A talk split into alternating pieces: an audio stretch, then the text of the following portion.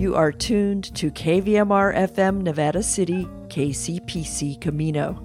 It's 6 p.m., Tuesday, April 26th. I'm Joyce Miller, and this is the KVMR Evening News. The California Report travels to the Kern County town of Taft, built on fossil fuels.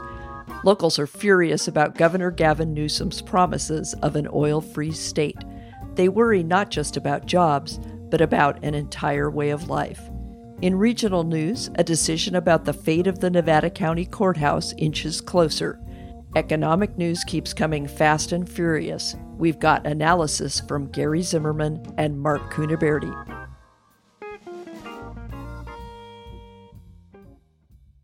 This is the California Report. I'm Saul Gonzalez, reporting today from San Francisco.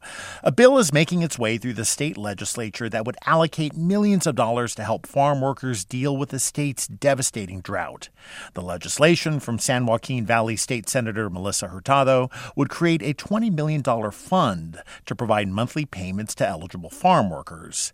The bill advanced out of the Senate Human Services Committee last week, where Hurtado spoke. With no end to the drought in sight, some farmers are having to make the tough decision to reduce planting and, in some cases, fallow portions of their land, leaving farm workers without hours or without work more than ever as they lose vital work opportunities.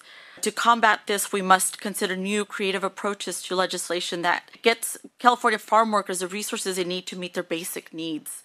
Now, if this bill is approved, eligible farm workers would receive $1,000 a month for three years, with the ultimate goal of lifting them out of poverty. To be eligible, at least one member of the household would have to be a California resident, working as a farm worker from March 11, 2020 until the first of this year. The household must also have received benefits under the California Food Assistance Program. Let's turn to energy. Governor Gavin Newsom has promised that California will halt all in state oil and gas production by the year 2045. But the state is the country's seventh largest oil producer. So, what might that transition look like, specifically in the San Joaquin Valley towns literally built on oil? Well, in this next story, Valley Public Radio reporter Kerry Klein traveled to rural Kern County to find out. It's a Friday night in Taft a small city perched in the dusty hills southwest of Bakersfield, and there's a standoff in front of the old Fox Theater. Think cowboy boots and 10 gallon hats and a sheriff's posse wearing gold stars. Make sure those guys ain't sneaking in on us anywhere around here. They might. The tension builds, and then. Oh, let's get it, boys! The bullets are blank, of course, and the whole shootout is a game. Back. Guys, put your hands up, put your guns down. Back. It's a preview, in fact, of an Old West themed festival that happens here in October. Brian Selman's playing the sheriff. But it's just a really good time for everybody to get together and promote the town's history and the uh, oil industry. The festival is called Oildorado because 100 years ago, this city was built on top of Midway Sunset, the state's most productive oil field. And today, locals will tell you the economy is still built on oil. It made me who I am. I grew up here. Oil raised my family, gave me an education. It's in your oh, toothbrush, it's in your floss, in your basketballs, in your soccer balls. Oil means everything. Oil is a way of life. That's public relations expert Chris Lowe, dental hygienist Julie Ortlieb, and Josh Bryant, a city council member and school district executive, who all came downtown for the show. And so, with Newsom's promise of an oil free California by 2045, locals are worried including Renee Hill. Taft is very upset by what's going on in Sacramento. Hill used to be on the city council. Now she sells antiques and flowers on the main drag. She loves this town of 9,000. I'm a Taft girl. My dad was a doctor here. I grew up here. But a future without oil? That might be progress for the climate, but it's hard for Hill to imagine. Taft will shrivel. I mean, I can't fathom what we'll do for ourselves. It's not just the billions of dollars in county revenue, the tens of thousands of well paying jobs, or even the millions in oil property taxes that fund Taft schools. Standing at a massive bronze statue of an oil derrick downtown, Taft Mayor Dave Noerr points out that oil companies support community events and workers mentor high school students. The producers and the companies that are a part of it are much more than employers. They're community partners, and they have their fingerprints on every beneficial program that takes place in this valley as well as in this community. Many feel it's short sighted, even foolish, to think we can do away with fossil fuel. Like Fred Holmes, the owner of a small oil producer. He argues that ditching California's petroleum is just NIMBYism. We'll be exporting the industry, he says, to countries with fewer environmental protections and civil rights. Us citizens, including yourself, we're not going to give up our energy. Are you going to give up your energy? no, you're going to support Saudi Arabia. Kern is also the state's largest producer of renewables. It's home to a quarter of our solar and more than half of our wind power. But as Noerr told me later, those projects just don't create as many jobs as oil and gas. That lip service about replacing the jobs that are being lost is just that it's lip service. Those jobs and the economic impact to local communities are just as intermittent as the energy they produce. Taft is still waiting for the so called just transition to renewables that the state government has promised. For the California Report, I'm Kerry Klein in Taft. Support for the California Report comes from the Wesley Foundation, investing in California's underserved youth. Stanford Healthcare, alerting listeners to the critical blood shortage in the area. Now's the time to donate blood and make a difference. StanfordBloodCenter.org. And Eric and Wendy Schmidt, whose philanthropy harnesses the power of people and science to create innovative solutions for a healthy environment, just societies, and opportunities for human achievement. In a proposed settlement announced yesterday, the city of Anaheim may have to pay nearly $100 million in fines for violating a state affordable housing law. KQED housing reporter Erin Baldassari explains it's a signal that the state is serious about holding cities accountable if they don't make lower cost housing available. The state's Surplus Land Act requires cities to first offer public land to affordable housing developers. California's Housing and Community Development Department says Anaheim violated that law when it agreed to sell Angel Stadium to a private developer. Under the agreement with the state, Anaheim will have to put nearly $124 million toward building affordable housing both at the stadium and across the city. Megan Kirkeby, Deputy Director for Housing Policy at HCD, says the proposed agreement means more affordable housing than the development originally envisioned. We may get double or triple the amount of affordable housing that would have happened otherwise. So, from a housing perspective, this is a good outcome. Anaheim Mayor Harry Sidhu welcomed the deal, saying it represents the largest investment in affordable housing in the city's history. The Anaheim City Council is expected to vote today on whether to accept the proposal. For the California Report, I'm Erin Baldassari.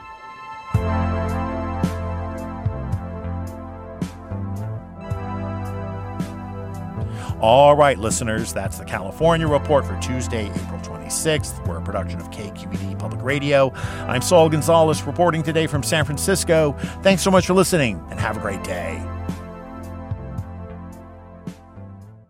In regional news, if you've seen yard signs around town in support of keeping the courthouse downtown, you are no doubt aware that yet another study is underway to decide the fate of the historic Nevada City Courthouse. YubaNet.com hosted an hour long webinar Monday evening to explain the process. Pella McCormick, Director of Facility Services for the Judicial Council of California, explained that three options for the courthouse are under study. The three are renovating the existing courthouse, replacing all or part of the existing courthouse on the current site, or building a new courthouse in a new location. McCormick said the project has been under consideration for more than 20 years. The current building on Church Street sits on a one acre site with 78 parking spaces. Under Judicial Council standards, it should have an additional 20,000 square feet of space on a four acre site with 240 parking spaces. McCormick noted that the courthouse is a high priority because it is overcrowded, undersized, antiquated, seismically and mechanically deficient, and has issues with access for the disabled. McCormick also noted another safety issue that is being taken under consideration. One of the larger concerns is there is a lack of separate paths of travel for in custody defendants, judges, court staff, and the public. So, in the Nevada City Courthouse, the in custodies cross paths with the judges, the court staff, and the and the public, which you know, depending on the type of in custody defendant, is not um, the practice. The study now underway began in July 2021. It will be presented next month to the Judicial Council's Court Facilities Advisory Committee. That body will decide which option to support. In a best case scenario, once a project is selected, it could wind its way through the state bureaucracy and commence by July of next year. The members of the webinar panel indicated such a speedy process is unlikely. Nevada City has long advocated for the Judicial Council, also known as the JCC, to maintain the Nevada County Courthouse at its current location. That would be the outcome of options one and two. Option number three would be to build a new courthouse at a completely new location. How would the city react if the Judicial Council decided on that option? Duane Strawser, mayor of Nevada City, had this comment. At that point, we're going to have to regroup as a community, um, specifically City Hall staff, engineering, planning, and uh, and then get together with the chamber and our, our business interests, all of our merchants, and see what the thoughts are. The JCC has been great. They've been great partners all of these years. They they've listened to us. Um, but I do know, such as Sonora, for example, uh, not all in the community were happy, and I know some lawsuits were involved. Um, we were told by a supervisor up in Portola that a facility was built that still has not been utilized. That's the last thing we want. So I think if, if three is chosen, we're not going to prejudge anybody, including the JCC. We're going to sit down with them and we're all going to weigh out their reasoning as to why they've gone to number three um, see if there is a way that we can address those concerns to uh, basically readdress why we think one and two uh, would be priority uh, for our community and go from there. But I think it's too early to assume anything, and I'm, I'm we're not gearing up for a fight. We're trying to work with these folks, and so far they've been wonderful partners, and I trust they're going to continue to be. The webinar is available to watch on YubaNet's YouTube channel. Turning to the weather, according to the National Weather Service forecast, our region is looking at continued dry days and mild temperatures. This evening, Nevada City and Grass Valley will be clear with a low in the mid 40s. Expect Wednesday to be sunny with a high near 67. Wednesday night will be partly cloudy with a low around 41. Tonight in Truckee and Lake Tahoe will be mostly clear with a low around 28. Wednesday will be sunny with a high near 57. Wednesday night will be partly cloudy with a low around 29. This evening in Sacramento and Woodland will be mostly clear with a low around 48. Wednesday will be sunny with a high near 78. Wednesday night, partly cloudy with a low around 47. You're listening to the evening news on KVMR.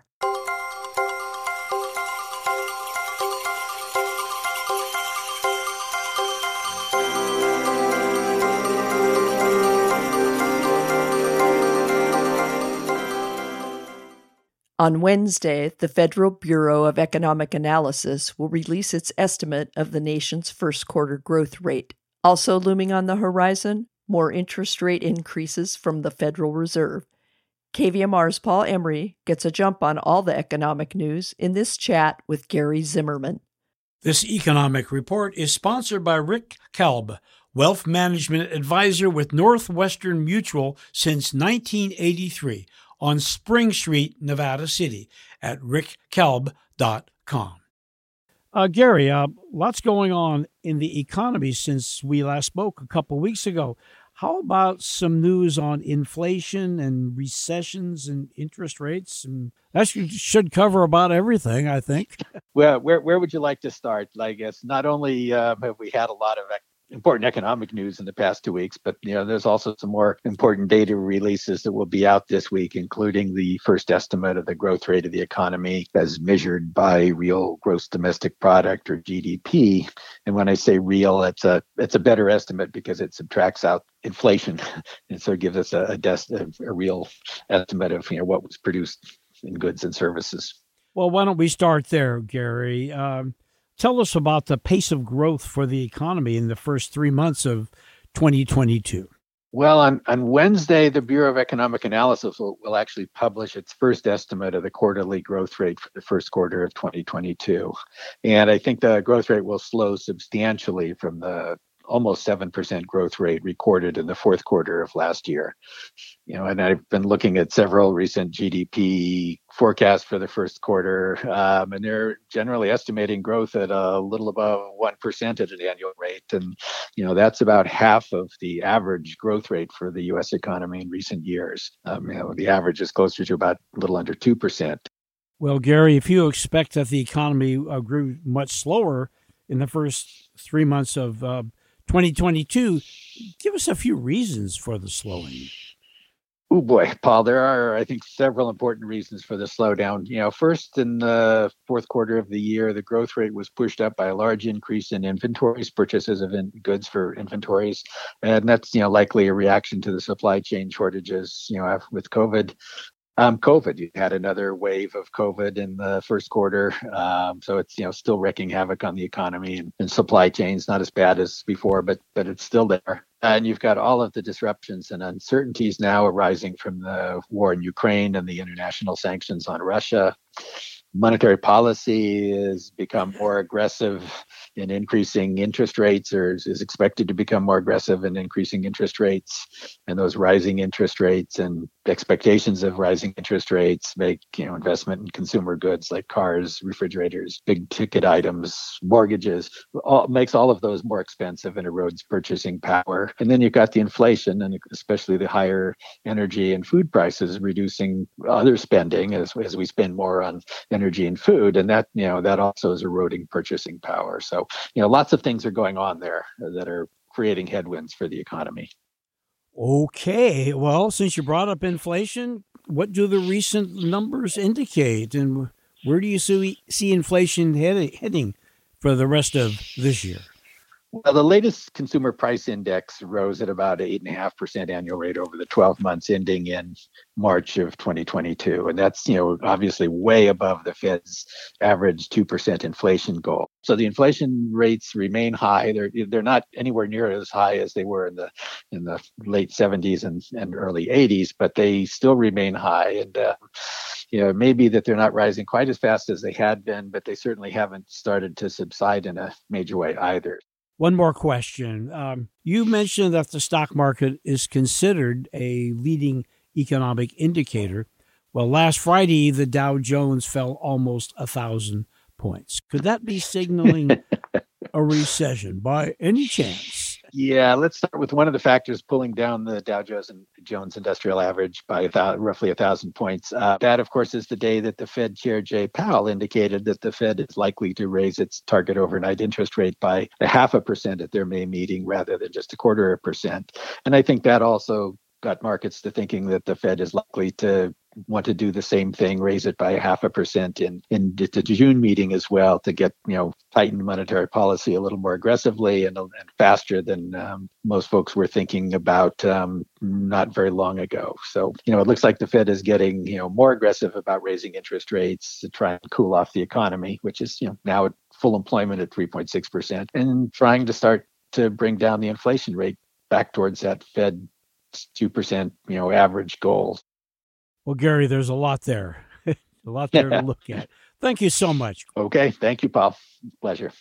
Gary Zimmerman is a retired senior economist for the San Francisco Reserve and currently is a visiting professor at the Vienna University of Economics and Business in Austria, where he teaches courses in economics and finance.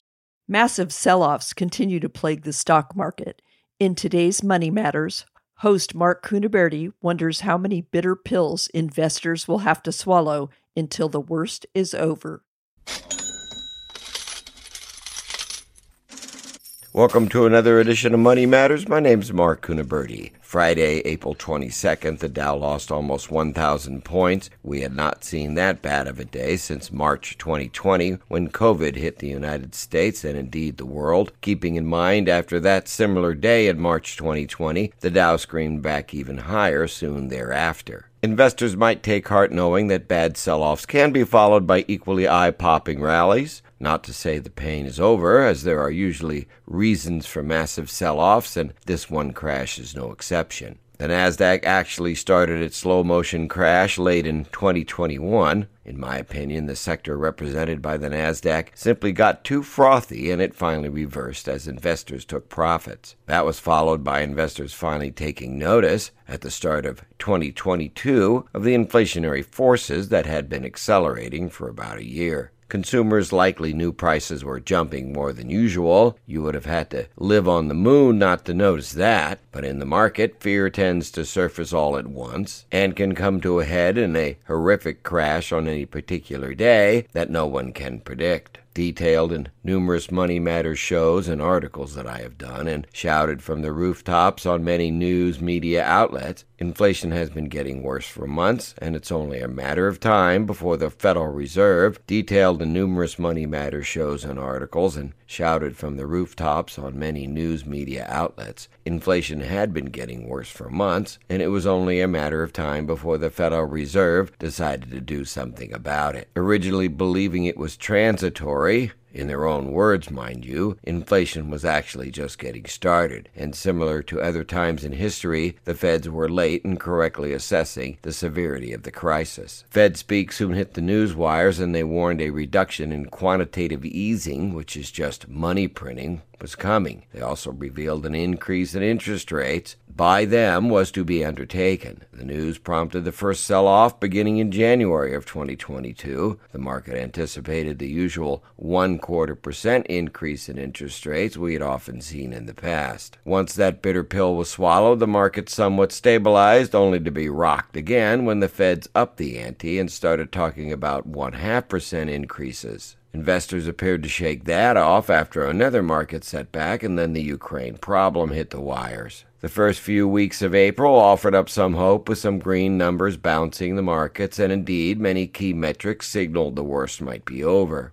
The market looked like it had somewhat stabilized until the feds once again raised the stakes and mentioned the possibility of a three quarter percent increase. Subsequently, and hence therefore, Friday, April 22nd, turned more than ugly. Investors likely saw red in their portfolio balances, and probably more red than they have seen in a long, long time. Keeping in mind no one can predict market movements at any time, we can only guess as to what will happen next. Will we once again wash the bad news down with the elixir of time and see the markets rebound? Or will the carnage continue and test the March lows once again, which would be another 900 points or so in the downward direction? Or could it go even lower? We won't know the answer until it is well in our rearview mirror, of course. One thing is for certain inflation is bad and getting worse.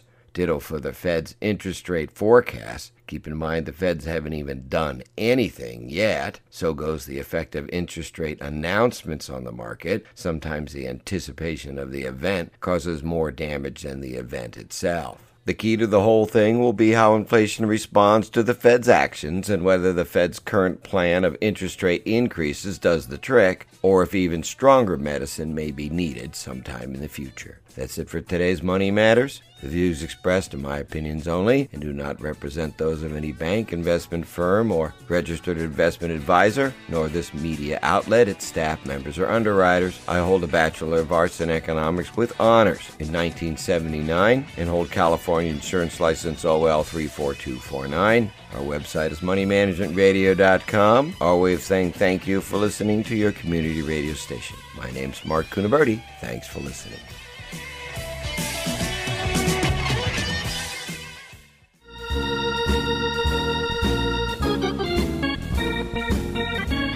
That's our newscast. Coming up next at 6:30, an all-new episode of Embracing the Journey, our local exploration of issues in death and dying.